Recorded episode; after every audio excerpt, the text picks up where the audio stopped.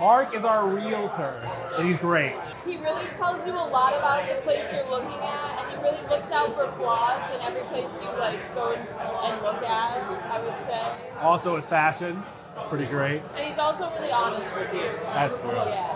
Mark, when we decided what place we wanted, Mark made us get up at, early in the morning before work to, si- to get the deal over there right away. We also looked at like 20 places with Mark, and he was Yeah, pretty. And he was pretty nice he was about pretty it. nice about it. yeah. What is the most important thing you learned from Mark? Don't settle. That works. Though. Don't get a chop block building. That's what I learned.